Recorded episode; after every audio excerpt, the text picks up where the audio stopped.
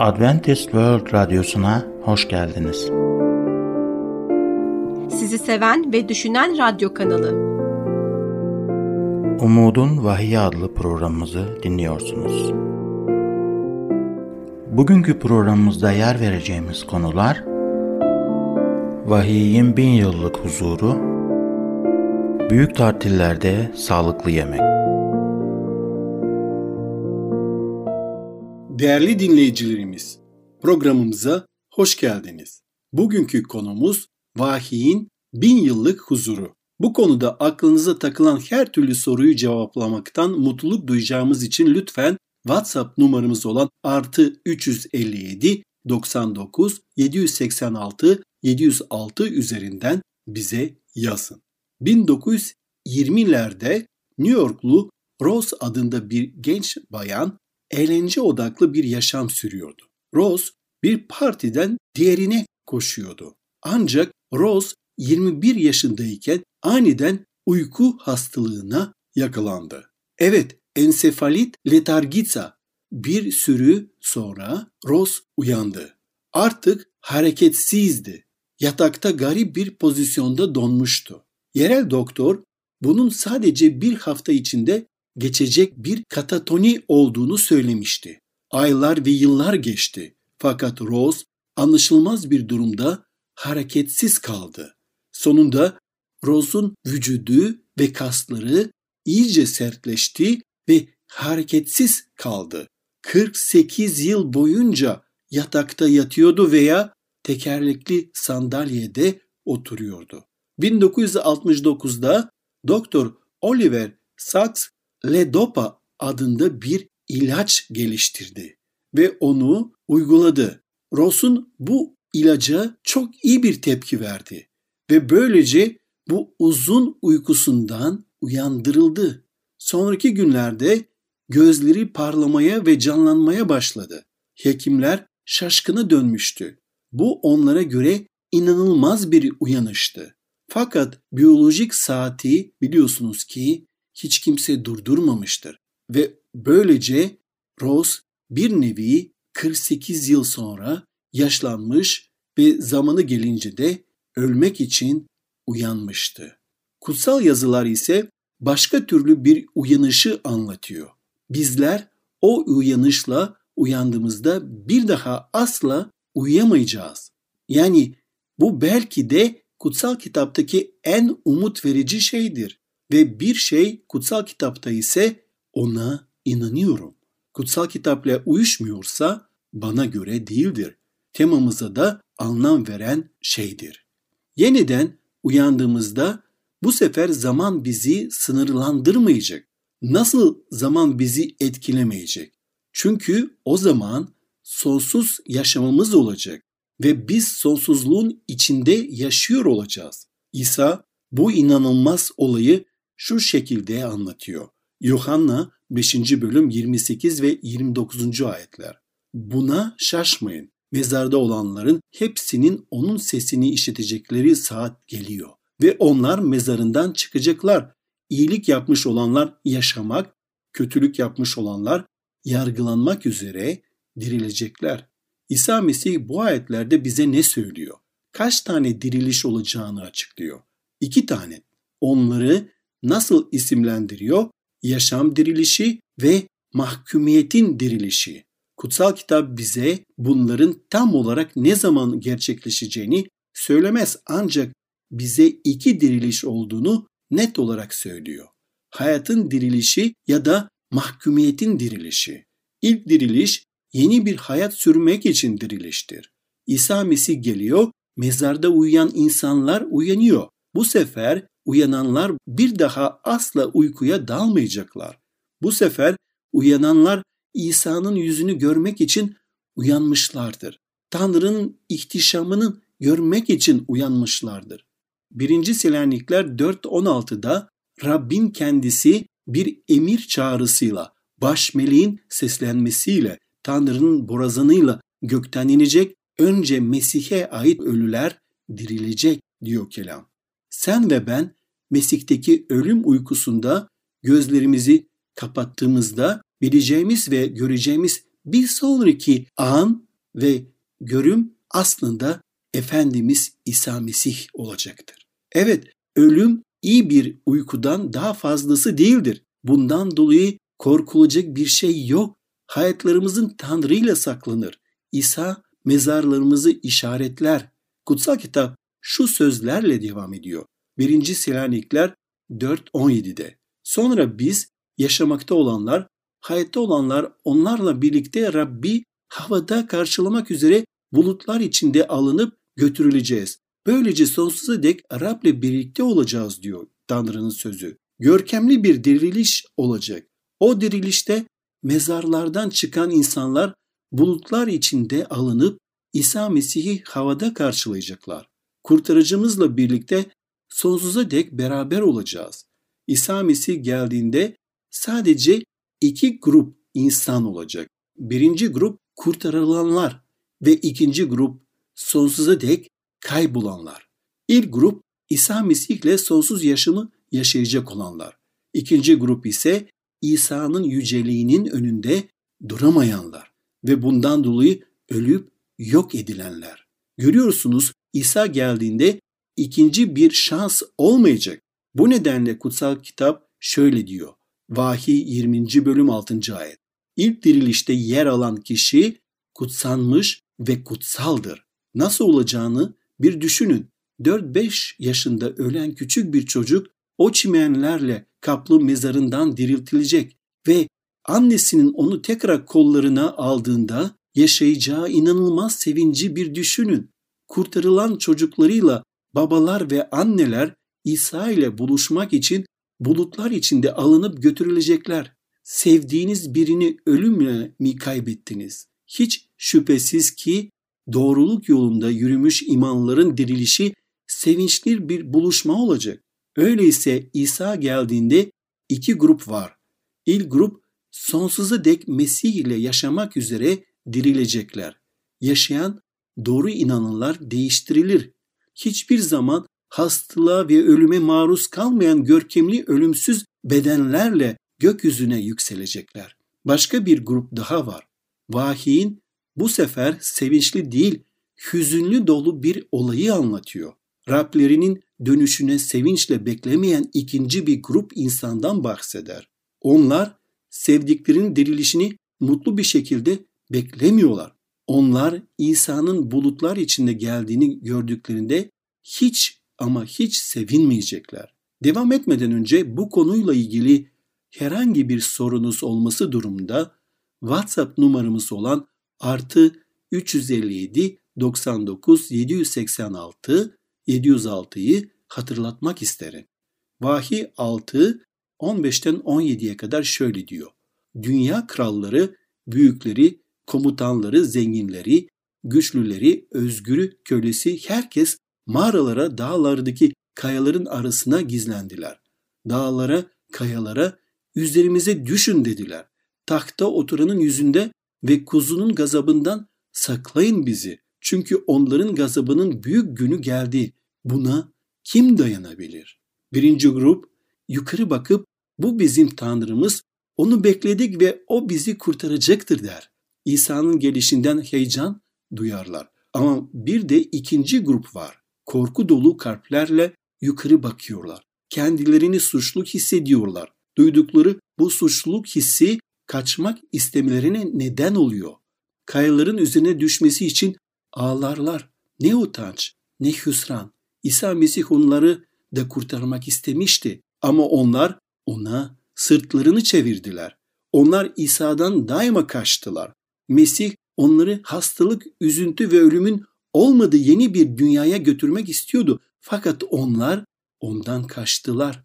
Ona sırt çevirdiler ve onu asla kralların kralı olarak taçlandırmadılar. Bu yüzden onu evrenin kralı olarak kabul etmediler. İsa'yı kral olarak kabul etmek ne demektir? Onu kalbimizin tahtına hükmetmeye davet etmek demektir. Tanrım, kendi hayatımı kendim yönetmiyorum. Sen yönetiyorsun. Kendi kalbimin tahtına kendim oturmuyorum. Sen oturuyorsun demektir. İsa bugün sizi onu Rabbiniz, kurtarıcınız, kralınız yapmaya davet ediyor. İsa Mesih kesinlikle ikinci kez gelecektir. Bundan dolayı fırsat varken hazırlanalım ve onu kurtarıcı olarak kabul edelim. Sevgisinin kalplerimizi doldurmasına izin vermek için onu kurtarıcımız olarak seçmemiz yeterlidir. O bizi kurtarmak için tekrar gelecek. Bizi bu dünyadan almaya gelecek. Bu yüzden etrafımıza bakarken kalbimizin tedirgin olmasına ihtiyacımız yok. Mesih'in ikinci gelişi tüm inanılar için büyük bir umuttur.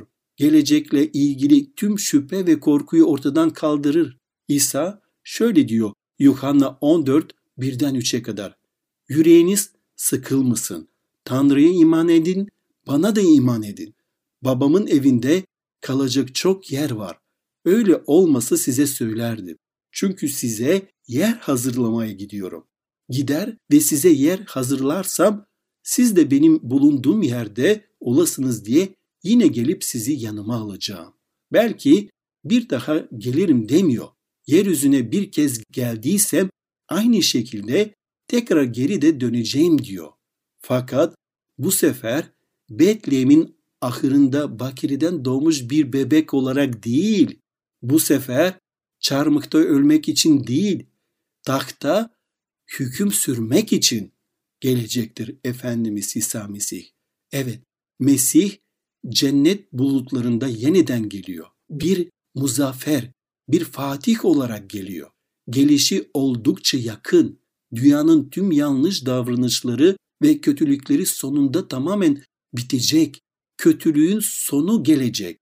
Mesih'in gelişindeki olaylar imanların dirilmesi, imanların ölümsüzlüğe kavuşması, kötülerin yaşamlarına son verilmesi, yeryüzünde yaşayan kimse kalmayacak. Bütün kötülükler sona erecek. Tüm kötüler Mesih'in gelişinin yüceliğinden yok olacaklar. Kötü ölüler ise mezarlarında kalacaklar. Onlar henüz dirilmemiş olacaklar. Doğru olanların dirilişi ise ilk dirilişte gerçekleşecek. İnananlar Mesih ile birlikte cennette yükselecekler. Ama sonra ne olacak? Kutsal kitap bize ikinci gelişi takip eden olayları söyler mi? İmanlar Mesih'le buluşmak için bulutların içinde alındıklarında dünyanın durumu ne olacak? Şeytana ne olur? Yok edilir mi? Ya da yeryüzünde mi kalır? Tanrı dünyayı ne zaman yepyeni yapacak? İsa 2. Petrus 3'te yeni bir gökler ve yeni bir yer yaratacağını söylerken ne demek istedi? Bu ne zaman olacak? Bu soruların ne cevapları var ve bunları vahiy kitabında inceleyeceğiz. Bin yıl boyunca dünyada yaşayan biri olacak mı? Vahiy kitabı bu konuda bize bazı cevaplar veriyor. Vahiy 19'da kötülüğün tüm güçlerini fethedip geri dönen bir galip olan kralların kralı ve efendilerin efendisi olarak Mesih'in gelişinin tanımını buluyoruz. Vahiy 21 ve 2'de daha sonra ne olacağını anlatıyor. Sonra bir meleğin gökten indiğini gördüm. Elinde dipsiz derinliklerin anahtarı ve büyük bir zincir vardı. Melek ejderhayı, iblisi ya da şeytan denen o eski yılanı yakalayıp bin yıl için bağladı. Kutsal kitap şeytanın ne kadar süreyle bağlı olacağını net olarak söylüyor. Kutsal kitap öğrencilerinin milenyum hakkında bilmeleri gereken yer tam burasıdır. Milenyum nedir? Milenyum kelimesi kutsal kitapta kullanılmaktadır. İki Latince kelime olan mile, anium birebir bin yıl anlamına gelirler. Dikkat edin, kutsal kitap şeytanın dipsiz bir çukura atıldığını söyler. Dipsiz çukur nedir? Yeryüzünde bir yeraltı mağarası mı? Bir dahaki sefere bu soruları cevaplayacağız. O yüzden bizi dinlemeye devam edin. Bugünkü bölümle ilgili herhangi bir sorunuz varsa ya da hayatınızı İsa Mesih'e adamak istiyorsanız veya özel bir duaya ihtiyaç duyuyorsanız lütfen hiç çekinmeyin ve hemen bize WhatsApp numaramız olan artı 357 99 786 706'dan veya e-mail adresimiz olan radyo.umuttv.org adresinden ulaşın. Sizi bekliyoruz. Bugünkü konumuzun sonuna geldik. Şimdi sağlıkla ilgili konumuzla programımıza devam edeceğiz. Bizi dinlemeye devam edin. Görüşmek üzere.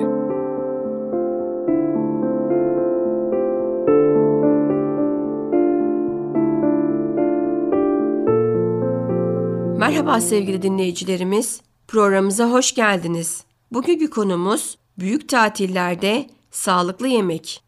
Evet değerli dinleyicilerimiz, büyük bir tatil olan ve ailelerimizle geçen keyifli bir zaman, yıl boyunca başımıza gelen olayları paylaştığımız ve güzel, bereketli bir sofra kurduğumuz Noel'e, yılbaşına diğer bir adıyla Paskalya'ya yaklaşmış bulunuyoruz.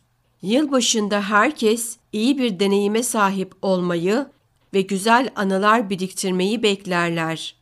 Ancak bazı insanlar her tatil dönemine endişe ve kötü önsezilerle yaklaşırlar. Onlar için yılbaşı demek acil servisler, ambulans şoförleri, hemşireler ve doktorlar demektir. Peki neden?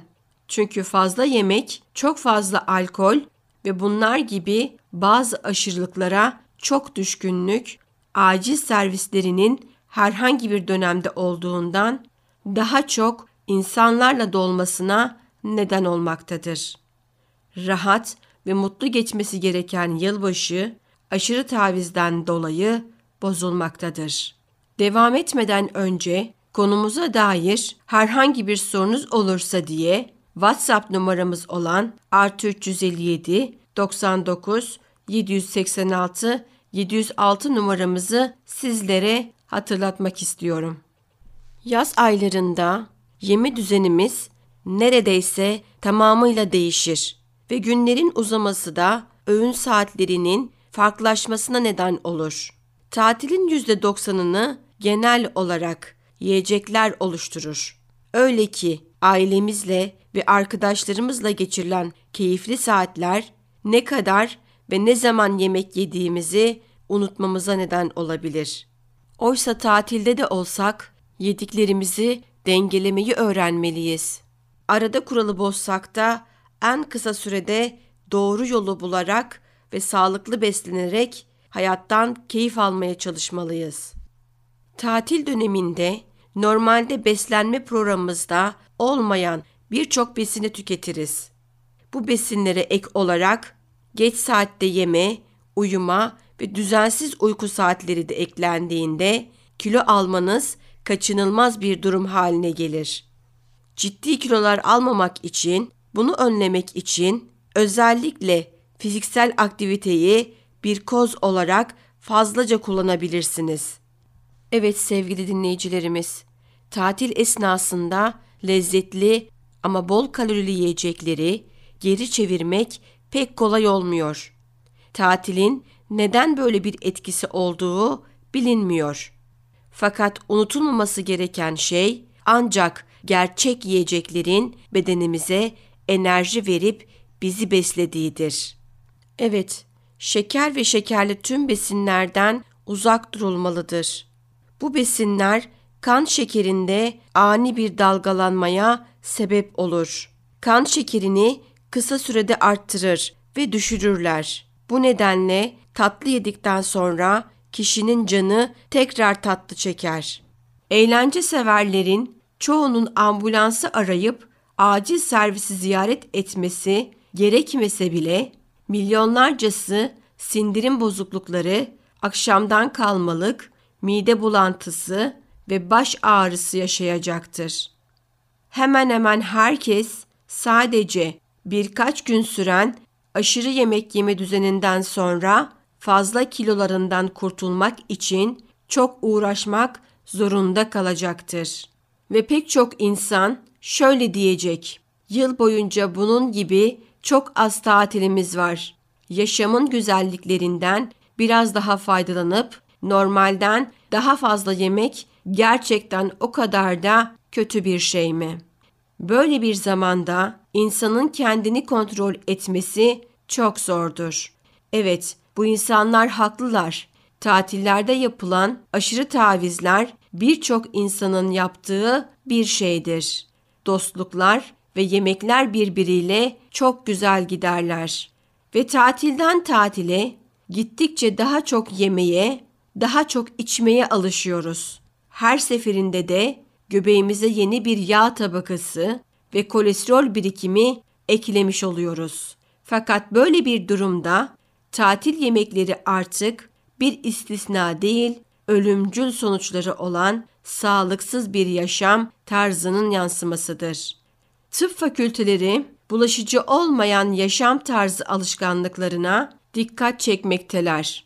Aslında seçkin bir profesör günlük beslenme alışkanlıklarını, egzersiz yapmamayı ve aşırı kalori alımını yaşam tarzı değil, ölüm tarzı olarak adlandırdı bile.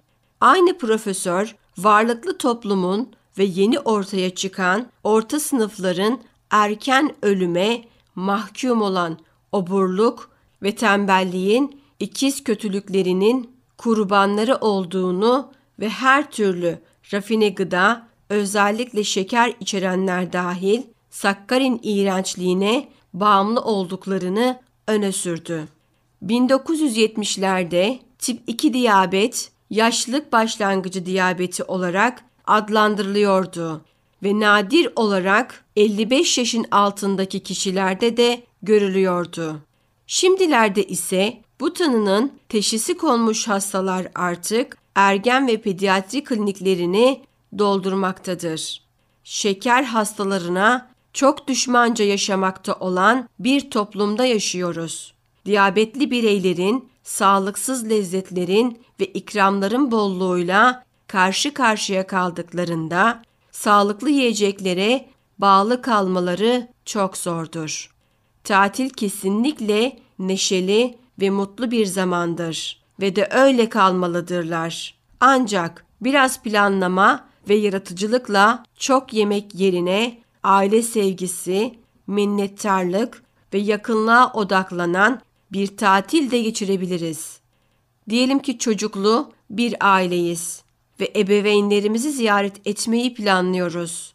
Biraz zaman ayırın ve çocuklarınıza büyük anne ve büyük babalarının hayatlarına dair ne sormak istediklerini sorun ve bir tarafa yazın. Ailede bir slide gösterisi için fotoğraf toplamaya ilgi duyanınız var mı? Yılın en ilginç fotoğraflarını bir araya getirin ve anılar, kahkahalar ve muhtemelen birkaç gözyaşı için zaman ayırın. Peki ailede açık hava aktivitelerini kimler sever? Öyleyse ondan uzun ve güzel bir yürüyüş hazırlamasını söyleyin. Özel yemeği tartışın. Odağı nicelikten nitelik ve anlamlara kaydırın. Yeni bir şey deneyin. O temayla bir yemek yapın. Büyük anne ve büyük babaların çocukken yedikleri gibi bir yemeğe ne dersiniz? Onların döneminde porsiyonlar ne kadar büyüktü? Deneyin. Oldukça şaşıracağınızdan eminim. Aileniz sık sık et yer mi? Peki ya et içermeyen bir yemeğe veya eti sadece tek bir öğünde tüketmeye ne dersiniz? Alkol ve alkolsüz şekerli içecekler bayram yemeklerimizin zararlarının çoğundan sorumludurlar. Bu yüzden bu bayram enfes bir maden suyunu denemeye ne dersiniz? Biraz yaratıcılık koyun, biraz cesaretli olun, bu çabanıza herkesi dahil edin. Değerli dinleyicilerimiz, konumuza devam etmeden önce konumuza dair herhangi bir sorunuz olursa diye WhatsApp numaramız olan 357 99 786 706'yı arayıp sorabilirsiniz. Evet değerli dinleyicilerimiz, özetlemek gerekirse tüm ailenizi tatil planlamasına ve hazırlıklarına dahil edin. Yapacağınız güzel etkinliklere, güzel hobilere ve ilgi çekici aile geçmişinize odaklanın. Açık hava etkinlikleri için zaman ayırın. Tatil vakti geldiğinde ailecek güne şöyle güzel bir kahvaltıyla başlayın. Yemeklerinizi düzenli aralıklarla yiyin. Aşırı acıkmaktan da kaçının. Sofralarınız salatalarla dolsun ve tatlılar yerine de lezzetli meyveler tercih edin. Porsiyon boyutlarınızı küçük tutun. İşlenmiş, rafine, tuzlu ve yağlı gıdalardan, özellikle de hayvansal yağlardan kaçının.